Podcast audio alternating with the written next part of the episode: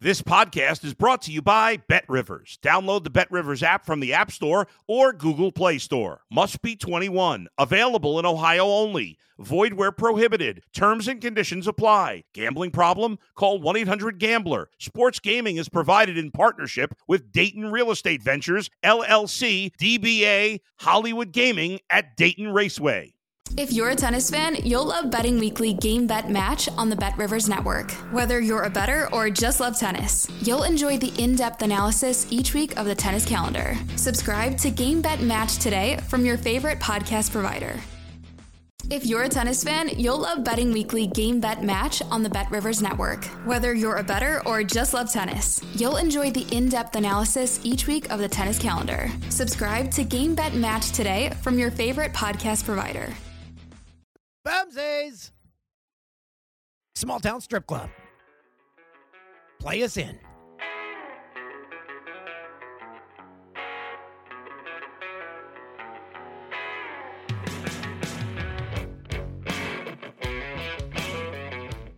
It's episode nine of Boomsies.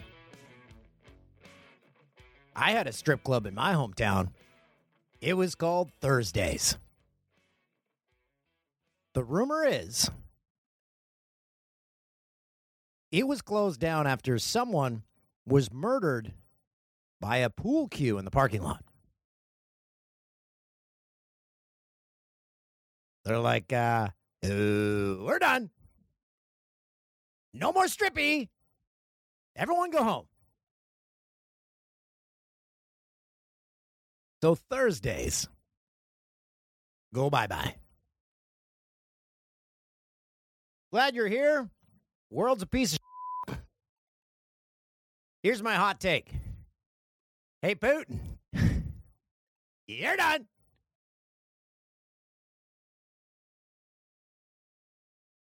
Putin, come on, boomsies. We'll figure it out. Das Vidanya. Oh, we just lost a Monchichi. Monchichi's down. Man, I loved these as a kid. Don't know if it's a hamster, if it's a monkey. I don't know. It's a monchichi. So, yeah, there's a lot going on in the world. That's why we're here. To take your mind off things. Hopefully, we can do that for the next hour. Turn off the news. I oh, I got in a, a news loop yesterday where I didn't get off the couch and I'm like, why, why am I contributing to my RSPs? What, what's going on here? What's the? Why don't we just go to Vegas, put it all on red, baby? Even though I don't play roulette.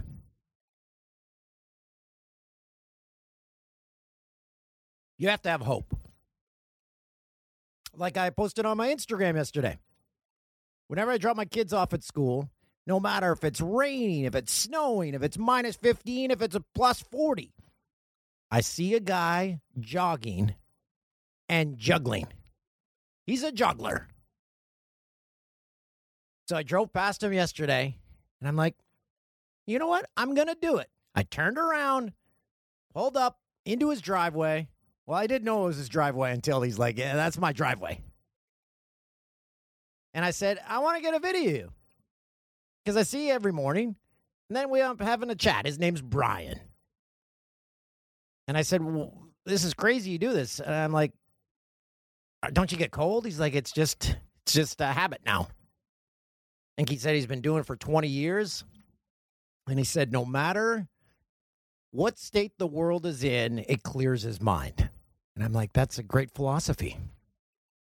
And while we're sitting there, I'm pulled over. Another guy pulls up. He's like, You guys run out of gas? You need some gas? I'm like, No, we're good. Then Brian turns to me. He's like, See, if you open your eyes long enough, you'll see some good in the world. And I'm like, Can you just be my sensei? So I posted that, and everyone's like, I see that guy all the time. Have you seen the guy in the unicycle? And the weird thing is, I'm like, I have.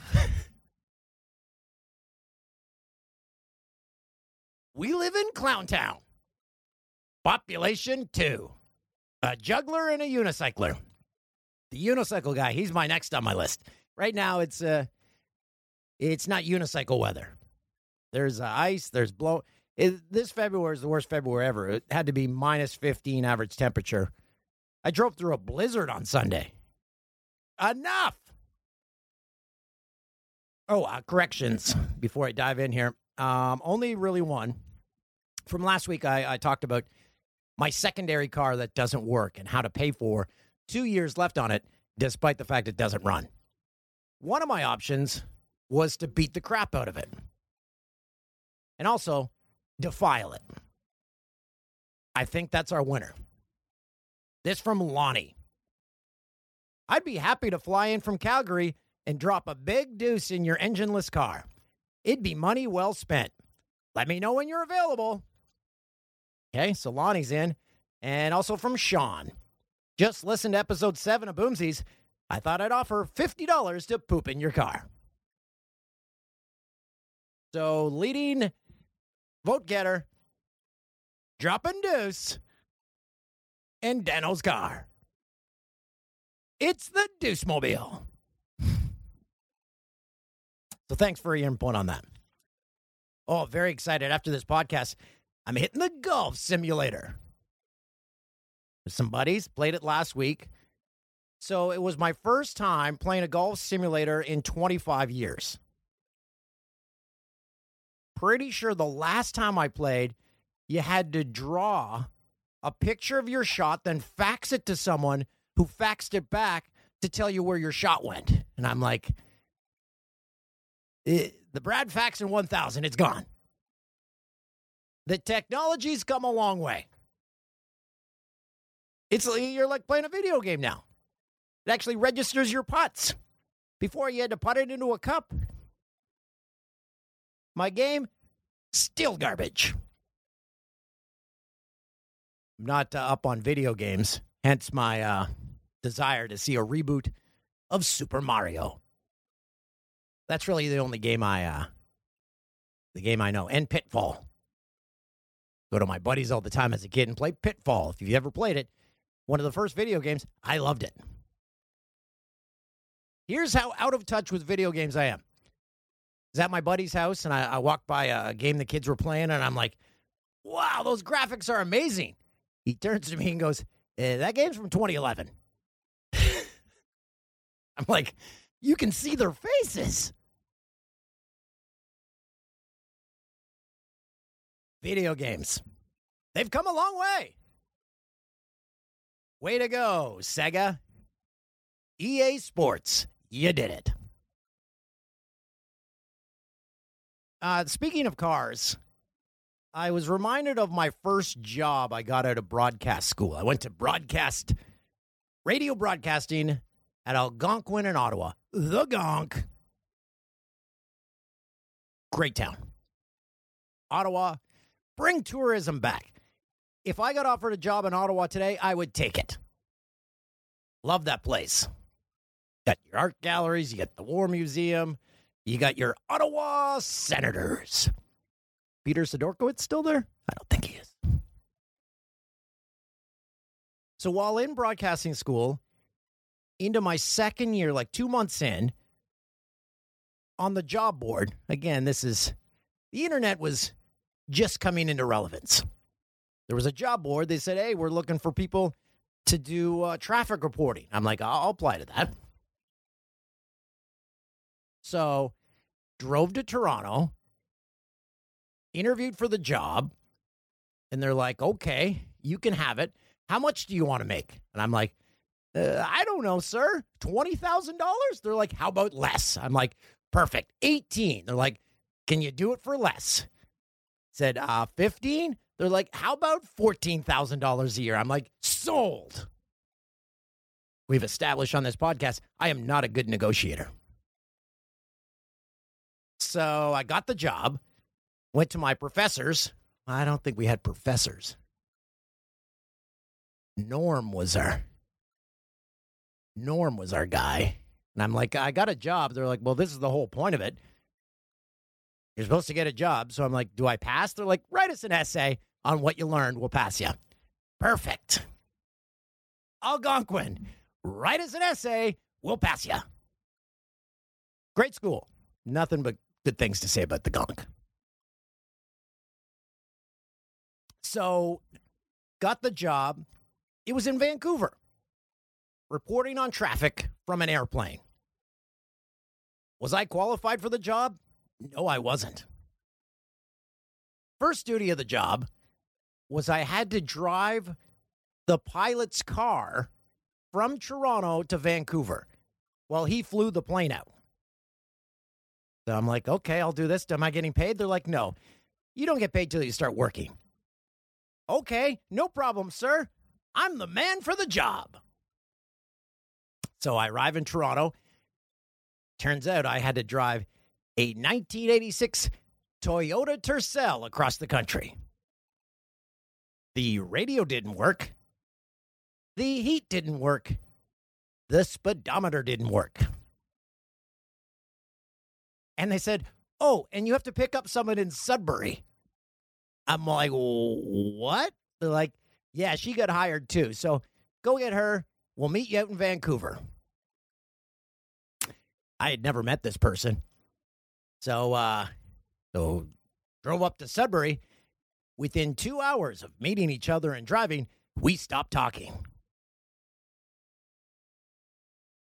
This is before cell phones, and should I remind you, there was no radio. We had a map, I think, no heat, and it was the middle of winter.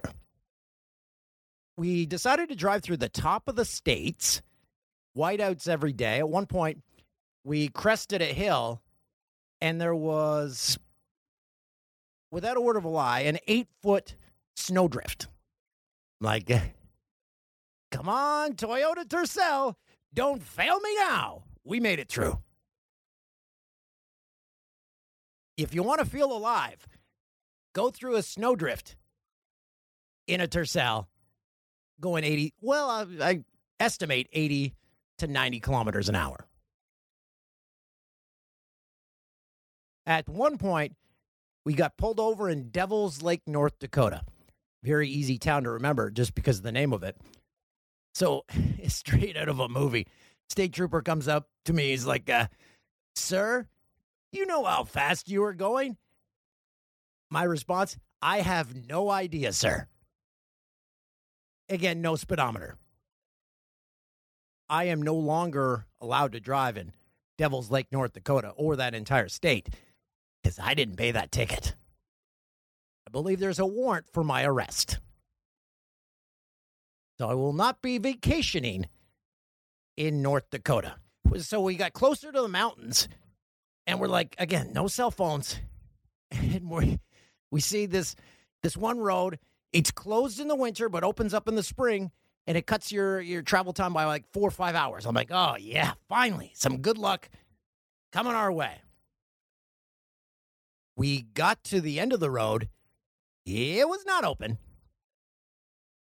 There is no more deflating feeling seeing a road closed and knowing you have to drive back three hours from where you just came from. And then I look over Marcel Marceau over there. She's just staring out the window. Oh, God. If I. Uh, little help? We finally made it. First question people always have is why did he want that car out there if it didn't didn't have all these things working? Well, he drove it every day to work. And that plane, it made it.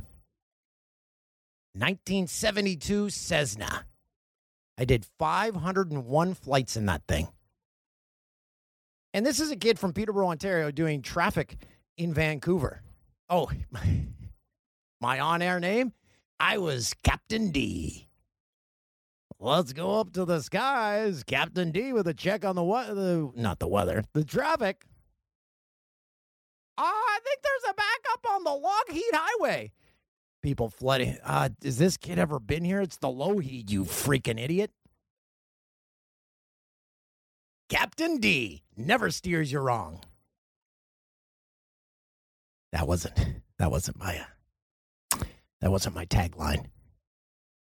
And that girl, by the way, She only ended up working. I don't think she ever went on air. She was. I showed up one day. She was gone.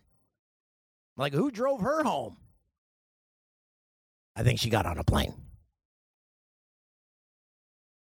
I was working out of the Boundary Bay Airport, and if you're familiar with the Vancouver region, that's in beautiful Ladner. Ladner. That's how I got into this crazy business called broadcasting. I don't know if you're the same, but an airplane engine lulls me to sleep. So you get so comfortable doing these flights. I do them in the morning and the afternoon for the morning and afternoon drive. That as soon as he turned the engine on, I'd fall asleep. So my pilot had to nudge me when I had a report coming.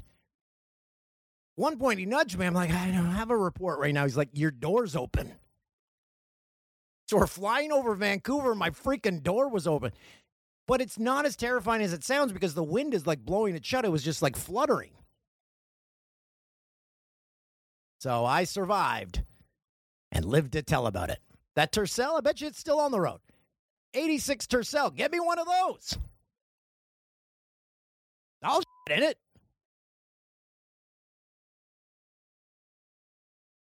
Um, we got uh, Natalie Spooner coming up, gold medal winner for Team Canada. Going to talk about her experience at the uh, Beijing Olympics, playing the the U.S. in the gold medal game, two time gold medal winner.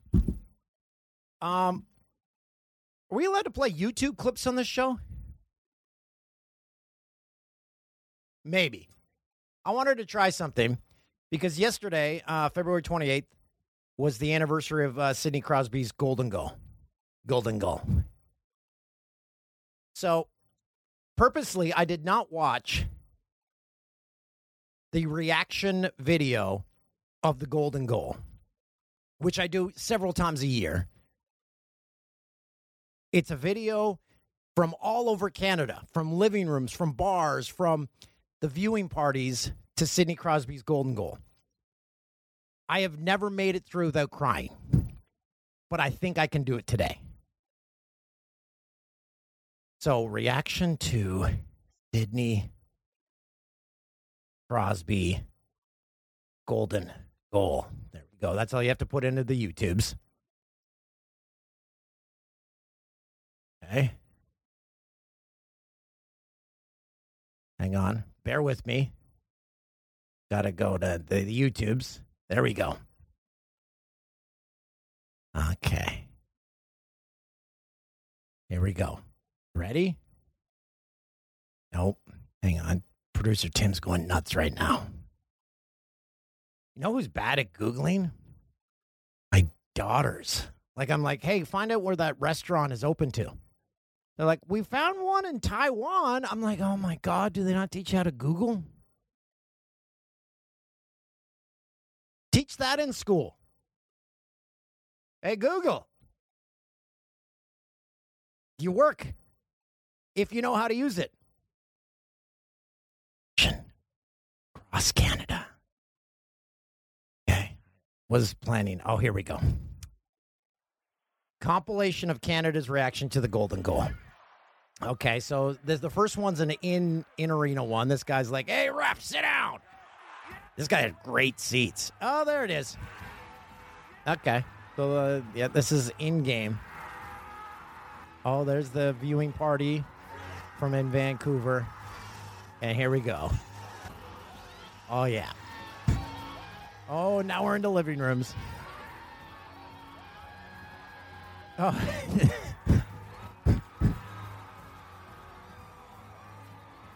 Another viewing party. Oh, the video is so bad because we're in 2010. Oh, there's the Canada Hockey House.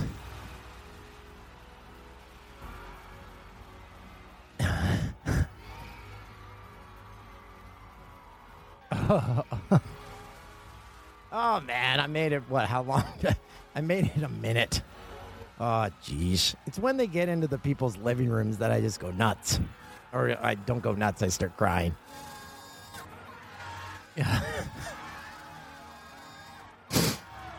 Oh, jeez, why did I do this to myself?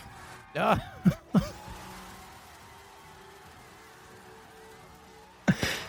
oh, sorry. Okay, I had to do it.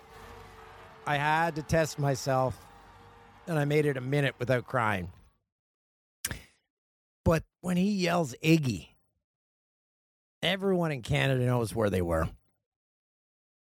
That was 12 years ago. So, way to go, Sidney Crosby. Um, over the weekend, we had our outdoor hockey game, Preds and Lightning from Nashville. Had a buddy who was there. Ice looked amazing. The whole production looked amazing. I, the helmets were questionable. Uh, helmets, eh, not so good. Everything else was perfect.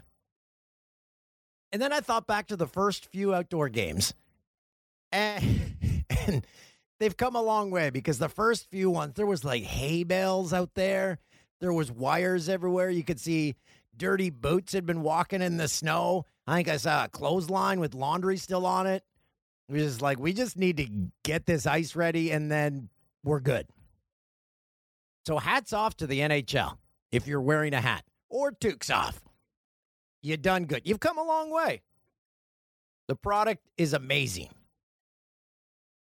I don't know how many outdoor games they do now, but one or two is good. We're good with that. One or two. Uh, Leafs game was bonkers. 10 7. What the? It was like an old Jets game. So when I was growing up, you get to see the Jets the odd time on Hockey Night in Canada. And whenever they played, the, the games were like 9 8. They had a million goalies. And I'm not blaming the goalies. It just they went through a lot of goalies in the late 80s, early 90s. You had your Bob Essensa, uh, Stéphane Beauregard, Rick Tabaracci, uh, Pokey Reddick, one of the greatest names of all time, Daniel Berthiaume. Love the Jets. The reason being, I'm old. So you wouldn't get to see the stats until once a week when the paper came and they put everyone's stats. So it was an entire page full of stats. So what my neighbor and I, Robbie Fitz, would do, we would cut out the section of all the goalies and we'd play road hockey and we'd alternate who was the goalies. So I love being the Jets because they always had like five goalies. they went through five goalies a year. So I'm like, okay, I'm Daniel Berthiaume now. Okay, and now I'm Pokey Reddick. So that's what we did growing up. You only had that access once a week to those stats. And it was awesome. So we recycled those goalies and we would play for hours out there just taking shots on each other. In the driveway where depending on the season you're getting a frozen tennis ball in the junk or if it's thawed out you're getting pebbles in your eyes. The price you pay to play a little road hockey in canada stats kids nowadays i am pull it up here uh, well you saw my my my uh, ability to search for things Oh, that video's still open. Let's see, get some more here. Oh, that's a viewing party. That one's in Whistler. That's back at the Canada Hockey House. Oh, there's another house party. Oh, but the one of the first few videos where the waitress is coming up with a tray full of drinks and the people start going nuts and she sets it down and just starts cheering. Oh, jeez. Wow. Uh, before we get to Natalie Spooner, let's uh, get to some emails. And I got to tell you, the people that sponsor our emails, look at well, look at their packaging. Even if you're watching the video portion, manmadebrand.com. Manmade underwear. I had a call with the guys this week. They are the greatest group of guys you'll ever meet. They put their heart and soul in this. They just want to hold your junk. Well, the, in their underwear. That's what they want to do. That's why they want to be part of the podcast because they're a Canadian company throw your Pumas out, get into some man made already. They've got the new 2.0s. They've outdone themselves. Here's an example. This is from Jamie. After a shitty real estate day in Muskoka, I came home, went down to my office with a delicious Carlsberg, and boomsy. Another great show, fella. Nope, that was the wrong one. I read the wrong email.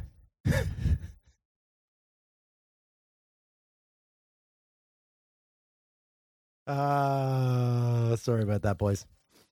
I uh I really apologize. I was supposed to read the the first person who ever got a pair of man-made undies. The Prince of Winnipeg.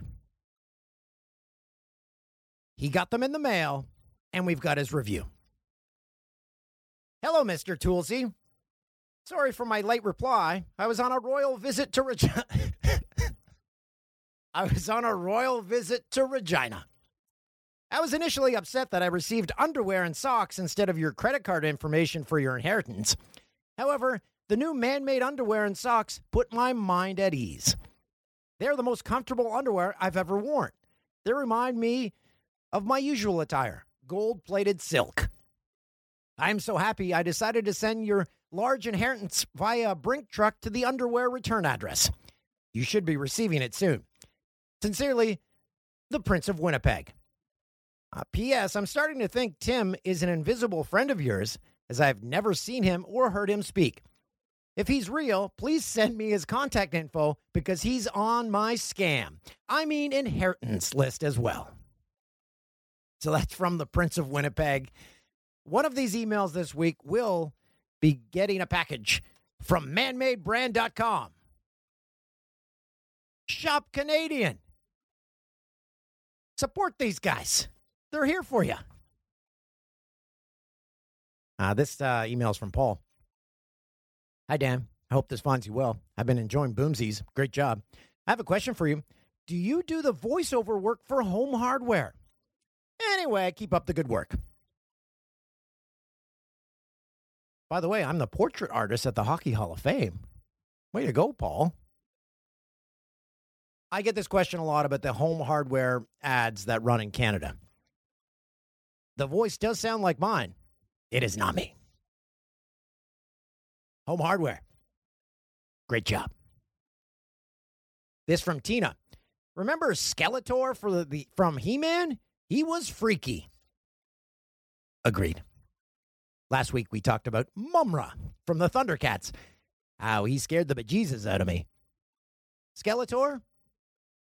He's in the top five. Toolsy, I need to ask you something that's been keeping me up at night. Did you ever get your copy of Bee Movie back?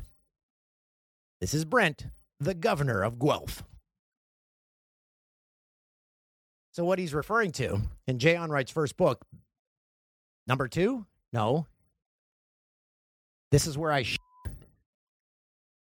I dropped a deuce. It was something bathroom related. so in Jay Onrait's first book, I wrote the foreword. It was not good. I wrote the entire foreword about how uh, I lent Jay my DVD copy of the Bee Movie because I love that movie and how I never got it back. I don't think I have got it back.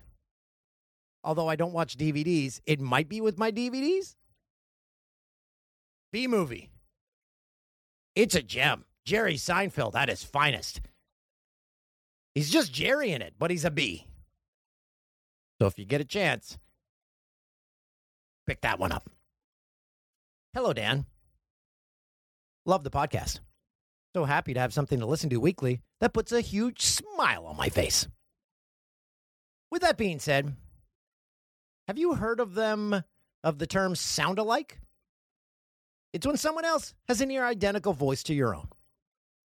I have friends send me clips where people sound like myself, but I've discovered someone that sounds like you. His name is Tripp Tracy. He does color commentary for the Carolina Hurricanes TV broadcast.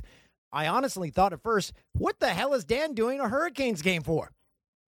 If you do not think he sounds like you, feel free to openly roast me on your podcast. Sincerely, Calvin. If we had the technology, we'd do a back to back. Do I sound like Tripp Tracy? I've heard Tripp Tracy. I can see. I can see where you get that. Uh, but we can't do that comparison. We don't have the technology. I blame Tim. Okay. Hi, Dan from Colin. I've been listening to your podcast while driving to and from work lately, and I'm definitely digging it. I'll keep this short and to the point. I thought you should know about an opportunity in Victoria, BC that you should definitely check out. Sent a link to a CHEK News job for a weekend anchor. It'd be great. You could still do the podcast, eat some seafood, and hang out by the ocean. Also, you might get to know local legend Gordy Dodd, who sells furniture and runs amazing commercials on the same local channel you'd be working for. So, Colin, sending job advice. I really appreciate it. Um, I did have uh did have another email here. I lost it. Oh, oh, oh, here we go. I think I found again, I'm bad with paperwork. Uh it's my fault. Manmadebrand.com. It was a review from Jamie about the uh, underwear where he said, Hanes, you're done. Because once you go to manmade, you'll never go back. Ah, I can't find that. Uh, I wanted to touch upon the news of the day. Major League Baseball, get it together. Russian sports ban, you're done. Derek Jeter, what happened there? He's out as Marlins CEO after five years? Jeter's like, eh, I'm not doing this. I'm Derek Jeter. Go f- yourself. That was, that was his goodbye letter. I'm Derek Jeter. I don't need to deal with this. I don't need to deal with this. Go f- yourself. And Putin, you're done. Uh, what are we at for time here, boys? Can we get the spooner? Okay. It's time to talk to the second ever gold medalist on this podcast. We're only nine deep, and we've had two gold medalists on this podcast. Boomsies. Stay golden. Here now, Natalie Spooner. There she is. Oh, look at that setup. That's pretty Ah. cool. Look at that. We even got Raisin Dan. we even got the Canadian woman hockey player. There you go. Pretty bad helmet she's got on though. I know. don't white. this I wonder would- why they chose white. This would not pass any safety concussion protocols. I'm sorry. No, definitely not. I'm not even sure it would pass like the style test. So it's almost back to like the Jofa days. What was the worst helmet you ever had? Did you, you see? You're Oh, too boy. young. You probably had Yeah. actually ones that were safe for you the whole time. I think I did. I think I did. I don't think I ever had a Jofa. Maybe when I first, I don't know. I'd have to look at pictures. But I had a lot of hand me downs at first, so I could have. See, it was a different time when I grew up. Uh, at breakfast yesterday, uh, the subject of car seats came up, and I asked my mom, I'm like, uh, was I in a car seat? She's like, yeah, yeah, yeah. She's like, I don't know. she doesn't even remember if we were in car seats back then. Oh my gosh. You would have to think you were. I don't know about that. It was a different time, Spooner. Yeah. Uh, yeah. now true. you have. I was going to ask you what your nickname was, but I reached out because you almost have like uh, a hockey nickname as your last name, Spooner. But it's Spoons. Spoons is your nickname. Everyone calls me different things spoons, spoony, spooner. It's really whatever you're feeling. Am I They all make getting wrong intel from Tessa Bonhomme?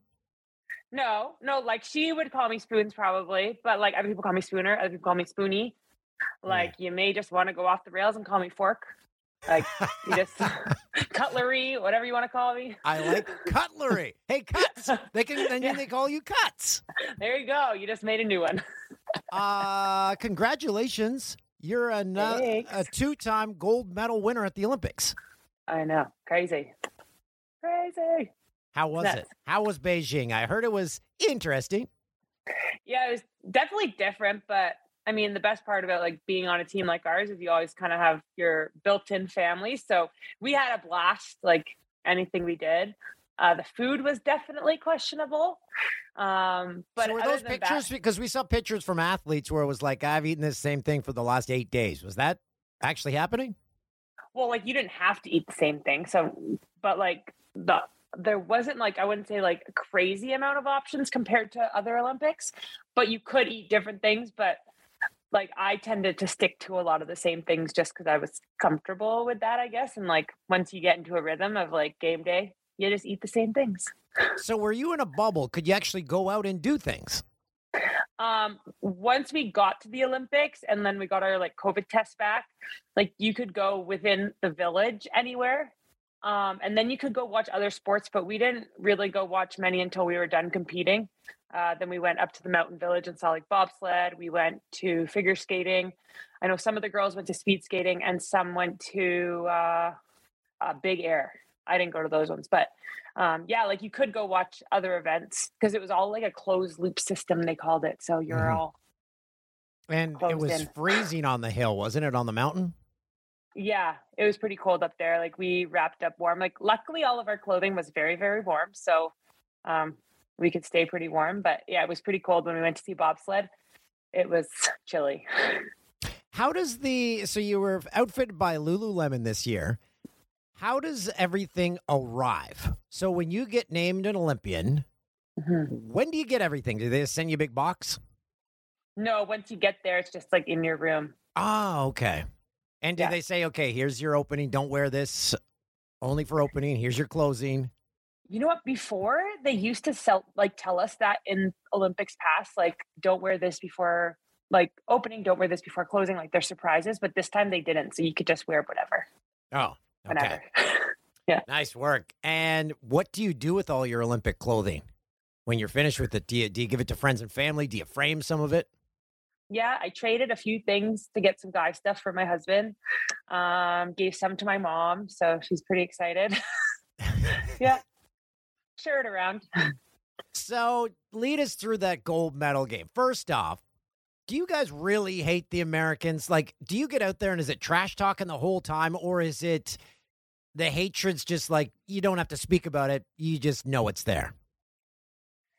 like for sure once you get on the ice it's like cutthroat because obviously like we've played them so many times and it's always so close so as soon as you like put that jersey on and you're on the ice it's it's pretty intense. I would say i am not the trash talker so i can't tell you if there's like that much because i don't really say a word. I just would smile at you and skate away. Um but no like for sure it, it gets really intense especially you know when it gets chippy and it's a physical game so it's for sure. It, it's i mean it's it's i think it's one of the biggest rivalries so It i think that speaks for itself right Well, you saw the the number of Canadians that were watching this game, and it was on here. Uh, I'm in Ontario. It was like one in the morning, and we had close to four million Canadians watching that game. That is unheard of.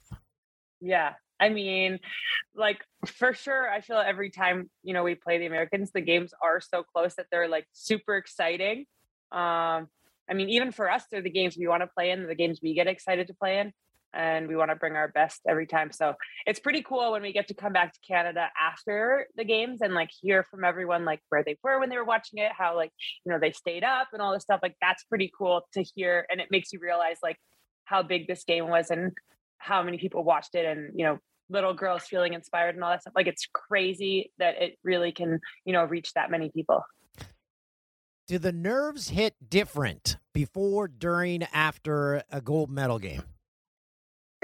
Uh Because you can't. sure like Because a lot of coaches would be like, treat it like any other game, but Mhm. you're like, this is for gold. There, come on. yeah uh for sure like i do tell myself like it's just another game like don't freak out about it for me the nerves this time actually probably came before like the first game like just going out for warm up it was like holy we're at the olympics but once you get playing it just like you kind of just let that go and forget about it and just play and i think this olympics it did feel different too in that we had a lot of confidence in our plan and our preparation. Um, that going in, as long as we knew like we each did what we were good at and how we could play, like we were going to be successful. So it was just about, you know, going out there and doing that and not really like I think we keep it pretty light too within our team. So it's not like too stressful of an environment to be playing in, which is nice. My daughter Ruby had a question. Speaking of stress, she said, when you're out playing in that game, do you ever think about everyone that's watching and does that make you nervous? Um, I, I, I guess normally I would like, but this time I didn't, and maybe it was too because like we had we had some fans there, but it wasn't like a crazy packed stadium like we would have in Canada or where the people feel kind of like they're on top of you. Um, and it was kind of the same at World Championships. That we didn't really have like fans, so maybe that made a difference. But um, I guess for sure you think like it's a big stage, but you're so focused on the ice and this kind of like you don't really notice anything else. The gold medals. Mm-hmm. Where do you keep them? Because everyone ha- everyone asks that. Everyone keeps them in different places. John Morris was on here. He's like, I keep them in my sock drawer, and uh, so everyone keeps them in different places. Where do you mm-hmm. keep yours now? Well, I have this this one right here. Oh yeah, yes. Um, that one is close by. The other ones I actually keep in mittens, like the Canada mittens. So okay. it's pretty like we do get a big box to carry them around in, but like boxes are so big that you just put them in socks or mittens, and that's where they hang out. Do you get a uh, letter from the government saying, "Hey, thanks for getting us a gold"?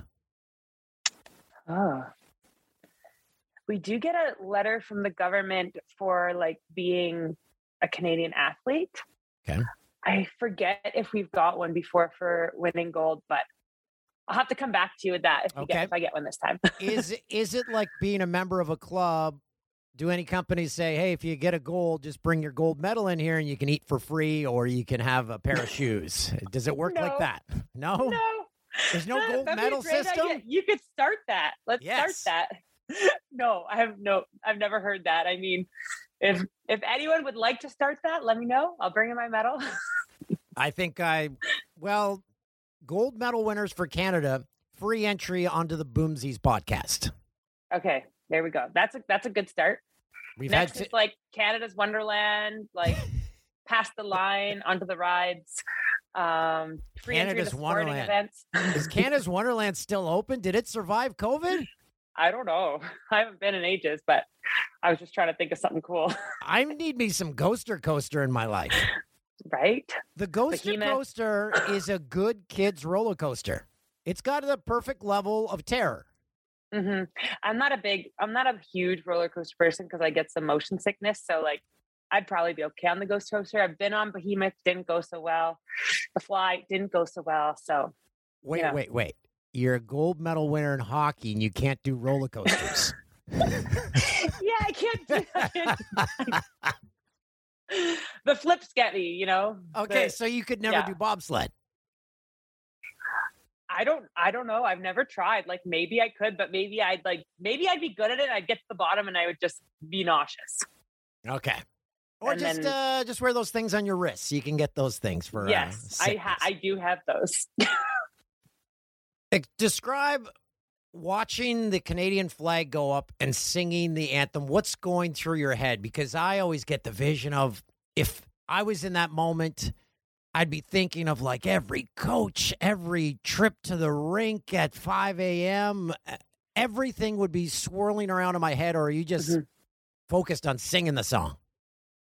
Yeah. I mean, it's it's like so many different emotions when you win and you're like super pumped. You're like so relieved that it all paid off. But really, it's just like enjoying the moment with your teammates. Like, I think for me, it was just like looking at the flag, but like looking down the line at all my teammates. And it was like, wow, we actually did this. Like, like, this, you know, like our team was so close this year and like everyone had such a huge part in it and we were all so different and we had you know we all just brought it together and it worked and i just like looked around smiling at them singing as loud as i could hearing them sing as loud as they could and it, it, i mean it's always such a cool moment when you know you get to hear your anthem um, you know especially after the last olympics not getting to hear our anthem and you know, re- re- remembering like how much that sucked, it made it that much sweeter. Um, just looking around and singing it at the top of my lungs. I think I was screaming, not really singing. See, I wouldn't be able to do it. Here's how much of a crier I am. If I'm at a live sporting event and oh Canada comes on and everyone sings, I can't make it through it without crying. Oh no! Like I'm not even I- involved. I'm not Yeah. even in the game. Oh man! And I can't make it through singing Oh Canada with 18,000 other people. I did cry a bit, but it was not during "Oh Canada. It was before that, and we were celebrating. And I saw Emerance Maschmeyer, and I was just like overcome with like how proud I was of her. And then I saw like she was starting to cry, so then I just started bawling. It was just like, oh boy, get it together, Natalie. is there a pep talk? Is there a pre gold medal game pep talk or is nothing needed? Um, like our coach gave us a little one, but uh, we kind of gone into like this routine this year where it went through the whole team, where one of the girls would kind of give a pep talk or whatever they wanted to do, like whatever was related to their personality. Um, so it was really cool. Uh, the very first game of the tournament, one of our teammates, who we did not even know was such a good writer, but she wrote this amazing story about our team, uh, kind of, you know, from as like a grandmother telling a daughter about like this story to Woo, which was our fifth gold medal, and um, climbing the stairs to Woo. And she finally brought it all back together in that final game um, and kind of how it all came and how like didn't finish the story obviously, but before the game and I, we were I think all in tears at that point and all just like jaws on the floor. But I'm telling you, she needs to publish this book because it was amazing. We were all like in awe. That sounds inspiring and it sounds awesome. I would read that. Um, With regards to Canada and their embracing of your team, they're kind of embracing all Canadian athletes because I don't know if you know it right now, but Canadian women kind of rule the world in soccer, in Mhm. hockey. Have you been in touch with the Canadian soccer team? Um, for sure, we got to hear from some of them, uh, you know, before we went away, and we also heard from their coach, uh, Bev Priestman, and she was telling us kind of about their experience, um, you know, in Tokyo and how it was different with COVID, but how they made it. You know, she called it the time of their lives. So that was kind of our same motto going in was we're going to have the time of our lives, no matter you know what it looks like. Um, so it was really cool getting to hear from them and I mean, super inspiring. We got to watch as a team them win that medal, and uh, I think that that really just kind of carried with us through World Championships, and then you know through to the Olympics too. Okay, Spoons, let's get into other stuff here now. Um, I don't know if you've been watching the Kanye West doc. It's really good. It's on Netflix right now. Okay, I have not. So his first album, it's called Through the Wire. He has a broken Okay. jaw. Okay. I heard that when you first toured Ohio State, you had a broken jaw when you went to check out the school. yeah, I broke my jaw playing hockey, and then I had to go on all my official visits with a broken jaw. Okay, so you have to listen to his song because he talks about uh, drinking Ensure for dessert and stuff, and it's all Yeah. the. He's like, Okay, it makes you go it. insane. Did he sound like a bumblebee when he was singing? Because like, how could he sing? I like, don't know. Or He, he, wasn't it. singing it with a broken jaw. He was just like singing about the broken jaw. No, he sang that one with the broken jaw, I believe. Then he plays it for Pharrell, and no one else has heard this song. And Pharrell like leaves the studio. He's like, "This is the greatest thing I've ever heard," because no one would give Kanye the time of day, and he's like, "I just want to put out an album here." So anyway, that's Yeah, some that's required. Uh so broken jaw, not recommended. Not recommended. No, no. Hopefully, it never happens again. Uh, you're number 24. How did you settle upon that? Um, well, I wore number five my whole life, even through Ohio State days. My first year, Toronto Furies, I was number five. And then finally, when I made the senior team, um, Colleen Sostorics had just retired before that. So I couldn't have number five. You have to wait a few years. So they just gave me 24 and it's grown on me. I think it suits me well now. And I just kind of changed all my numbers to 24 after that. 24 is a good number. Uh, of all the places you've played, you can exclude Canada because Canada's a great country.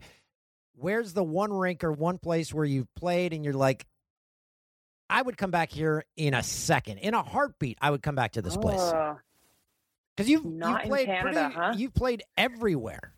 yeah. Like oh, a man. We got to play. Uh, Yeah, I liked it then. It was pretty cool. It was a great time. yeah, yeah. Like those are really cool rinks. Like yeah, like the Olympic rinks for sure. Well, And, they like, kind of actually blue- no. I take that back. They're kind of nondescript. Maybe not the rink, Yeah. but the location. Location like lo- Switzerland or somewhere. Switzerland, there you go. You know, like we got to play in this one. We had exhibition game once with like under 22s, and it was a outdoor, pretty much outdoor rink. Like it had a building, but it really wasn't outdoor, like outdoor, but it was. And there was no glass; it was wire, like around the rink. Like it was kind of wild, but we played in it, and it was cool. Was Like it one of those like rinks that. where everyone's smoking cigarettes? Maybe I don't, I don't remember that, but hopefully they said no smoking while we were playing. But it was pretty much outdoor, indoor. It was like kind of both. It was crazy. Is there a game show or show in Canada you haven't been on? So you've been on Amazing Race, you've been on Family Feud, uh, you've been on Battle of the Blades. Uh, I don't think there's anything left for you to do in Canada. Uh, Big Brother. I don't know. Big There's Brother, no Survivor here. Yeah, but but I think I, I was saying like I think I am not like mean enough to go on Big Brother. like I think you kind of have to be like kind of mean or kind of cutthroat. And I could maybe get there, but I don't know. Was Family Feud nerve wracking? Because I I always get the answers right at home, but I think under pressure I would Mm-hmm. fail miserably. For sure, nerve wracking because you don't want to say like the wrong. You definitely don't want to say the wrong answer, and then like you're gonna not look good. So you're like, I have one shot at this. Like, brain work, please work. And then your teammates let you down. You're probably like, "What the hell was that?" But you've got to be like, "Yeah, yeah, good answer, yeah, good yeah, answer." yeah, you have to say that. Good answer. uh, amazing race. Where did you guys go in the world with that? Um, so we went around Canada, then we went to um, Hong Kong, Macau, China, Normandy, France, and Paris. I'm not familiar with the show, but a camera crew just follows you the whole time. Yeah, like they literally run after you. One camera guy, one sound guy with like a boom, and you just go. Was that a cool experience? Yeah, it was super cool for sure. Like it was crazy because like you were waking up and having no clue what you were about to do. Like whether you were like eating something weird or like we had to skydive, bungee jump, whatever it was, like it was kind of crazy. Like I normally have a pretty, you know, regulated schedule that I wake up, I train, I go to hockey, I come back, I eat a good meal. And now it's like you're just running around the world. it was wild. What was the hardest one? Family Uh. Feud, Battle of the Blades, or Amazing Race? Oh man. Where? Wh- well, I guess Family Feud would probably be the easiest because you're in a controlled environment. hmm It was But- like only one day long too, so there was no like mental fatigue. Right. Like it was, it like it was like we had to travel there and travel back in the same, like pretty much the same day, but it was still like we made it work. Okay, so we eliminate that. So it's probably between Yeah. Battle of the Blades, Blades and Amazing Race.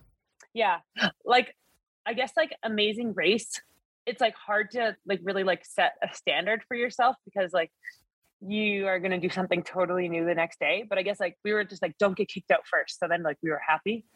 Um, but like of the Blades is like well, like I'm supposed to be okay at skating, but like it's really hard, and then like I'm definitely not a figure skating type of body or person. So like I think that was probably like the most challenging to just like embrace that and then like embrace your feminine and my dainty side with like my they call them ballet arms, which like I don't have, but tried to have.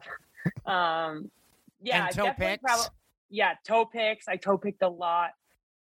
So yeah, and it was like a lot. Like we trained like four hours a day on that, and then I was still playing hockey at the same time and still training. So that was probably the toughest one for sure.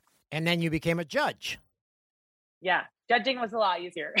I thought you did great. You were so supportive uh, of the groups, and I'm like, yeah, Spooner would be just great in life for uh, for like a a hype person. a hype woman. There you go. I can be your new hype woman. Well, actually, Um, John John Druce, a buddy of mine who's former NHLer, I mentioned I was having you on today. Here's what he said. He said she's great. Love how much fun she has on the ice. Great for team morale. Oh, okay. I do like to have fun. I mean, I I don't know if there's a point of doing anything if it's not fun. So I like to make it fun if I can. So the you smiling all the time is not an act. No. Sorry. I'll try. I actually cannot. I try not to smile sometimes, and it makes it worse. And my face just does Okay, not look good it. with no smile. Try it. Oh yeah. It doesn't. It doesn't look good. Then you can say like, "That's my game face." Yeah. Yeah. I'm like, I don't have a good game face, so Uh, I don't look w- mean if I don't smile either. So there's no point. No, you kind of look mean there. Yeah, no, that now you're just playing it up. Yeah. No, it's not good. When was the last time you were in Regina? Quick backstory. Uh, I was at, I was in Regina. I don't know four or five years ago. I was there for a company's Christmas dinner. I was the MC. Uh, by the way, I told one joke at that thing. Did not. Well, the crowd liked it. The owner of the company came up. He's like, "I didn't like that joke. I haven't been invited back." But the night before, again, I'm there by myself. Jay uh, couldn't make it to this event, so I did it solo. And I was sitting at Earl's Regina, and I look up, and there you are in Earl's Regina. What Yeah. were you? That was the first time we ever met. What were you doing I there? know. I can't even remember what I was doing there. Like I don't know if it was the Ju- Juno Cup or if it was just Oh, like. I think that's what it was. Yes, you were there for have the been? Juno Okay. Cup. Yes. and then I remember we went to like a music performance. Um, and then I was at Earl's with my friend Jada, and then I remember looking over and just seeing you there, and I was like, "Dan, what is he doing here?" You you had pity on me, and I appreciate it because I was sitting there by myself. I didn't. Yeah, I was like, "Do I go say hi to him? Is Yeah. in his own world?" so thank you know. for taking pity on me, Regina. What a town. Have you been back? no, I don't think I have. I Hmm. can't think of it. I'll have to go back at some point. Maybe you'll be there at the same time again. No, again, I'm not being invited back to that Christmas party. Although, in my defense, once I finish it, like the owner's in my head, I'm like, oh man, I really messed this up. I get to the back where all the guys were having drinks, and they're like, and I tell them, I'm like, he didn't like that joke I told. They're like, ah, screw him. It was great. I'm Oh. like, okay, good. So everyone else liked it. That's what's important. And Majority. I, and I got paid still. Yeah. Perfect. Okay, so what's on the agenda for you now? You win a gold. Uh, we've heard of the Olympic letdown. So how do you make sure that doesn't creep in? Uh, well, it's been busy so far. Um, so that's been good. But I got my honeymoon coming up in April. So yes, you got ma- you got married. Yeah, last July. So literally, I like got married, and two weeks later, I moved to Calgary to get ready for the World Championships and the Olympics. So it's nice to be back home, spend some time with my family, um, then head on my honeymoon in April, and then get back into training. Um, we have Worlds August or, or September, end of August, September, and then uh, hopefully we're you know we're working to get a pro league. So Yes. fingers crossed that that will happen for Ride that momentum season. of those Olympic numbers. Exactly. I mean, we had amazing viewership. So I think it showed that you know there is a market for women's hockey and people want to watch us. And a lot of the times that people don't know where to watch us those other three years. So um, hopefully with this momentum, we can get that kick started and um, people can watch us all year round. And your honeymoon is in Regina? In Hawaii. Oh, you're going to No Hawaii. yes. Have you ever been? I've never been. Oh, me been. neither. I hear it's just the the air just smells amazing. Everything's amazing. It's a slow pace. Oh man, I'm jealous. Yeah, I've heard it's amazing, so I'm excited. It's minus 15 where I am here today. Oh, I think I think it's pretty cold here too. I have not been outside yet, but I want to say like minus twelve, something like that. And and an, another Olympics? Yep, You're gonna? that's the plan. Yeah, Yes. yeah. I feel like I'm still getting better, so keep working hard and Uh, try to get better yeah. every day. Make it three. Yes, Okay. Yep. Spoons, you're awesome. Have a great honeymoon. Uh, you made an entire country proud. Uh, everyone was literally everyone was watching. So uh, be proud of that. And I can't believe that uh, you get to sing "Oh Canada" at the Olympics again. That's a moment you you Mhm. can never erase that from your mind. No, it's so cool. I mean, I think it'll be the best time I'll ever sing the anthem. And every time you hear the anthem now, you think of that. I pretty know. cool. Yeah, it's amazing. And you'll now think of me crying whenever you Yeah. hear the anthem. Yeah. I will think of yeah. No, Oh, better yeah. yet, just think of me crying, sitting alone, eating dinner. No anthem on, just crying. I will think of you in this exact position Yeah. with is- raisin bands in the back. this is where I hang out. This is this is what I do now. Spoons. Thank you. Thanks so much for having me. That was fun. Isn't she awesome? I forgot to ask her a question. I always finish interviews and I'm like, oh man, I forgot to ask that. But I asked her before we did the interview about playing Russia with the masks on. And she said uh, it was all right because they played an entire game with masks on, uh, with N95s. She said, We practiced with masks on during the season and even before heading out west in Toronto. So wasn't too much of an adjustment. You just had to get used to the N95 instead of a blue mask. So look at that. Played an entire game in the Olympics with a mask on. She's like, it's all right. Whatever. Nat Spooner. One of the good ones. Spooner and O'Toole. Spoons and O'Toole. Hit Regina. Or as we now call her, Cuts. Cutlery. We're calling her Cuts. I found that email I was looking for. It was from James. Today I felt like my winter boots were hovering, oh so gently, above the frost ridden roads. My stride was effortless and enchanting with each moment, enjoying a Muskoka day so generously offered to us. Was this just a dream I was living? No. Today, I'm wearing man made underwear and socks. Get some pride in your stride, Jamie. Someone pointed out last week that this is essentially an advertising podcast where we come up with new slogans for companies. Manmadebrand.com. Get some stride, pride in your stride. Get some stride in your pride. Get some Lloyd Moseby juice in your mouth. I'm sampling the Lloyd Moseby collection this week in my Blue Jays collector cups. One problem I found with these, I don't know if the, the plastic is probably uh, probably illegal now, but when you wash it, it holds on to the the soap for a long time. So you got some soap with your bevy. Wet that whistle, clean that mouth. Okay. Uh, I think we accomplished a lot here this week. Uh, next week, will we have another gold medalist? I don't know. Will we have the creator of the Monchichi? Possibly. We literally don't know probably till the day before. We like to keep things fresh. We like to run and gun. That's what you do in man-maids. You run and gun. Appreciate your time. Try juggling and jogging. It's good for your health. Don't watch too much news. Bad for your brain. Juggling good. Too much news. Bad. Boomsies. Really good. Bye. Welcome to Boomsies with Dan O'Toozy. Live from Orono in the heart of Ontario. Oh, baby, Boomsies.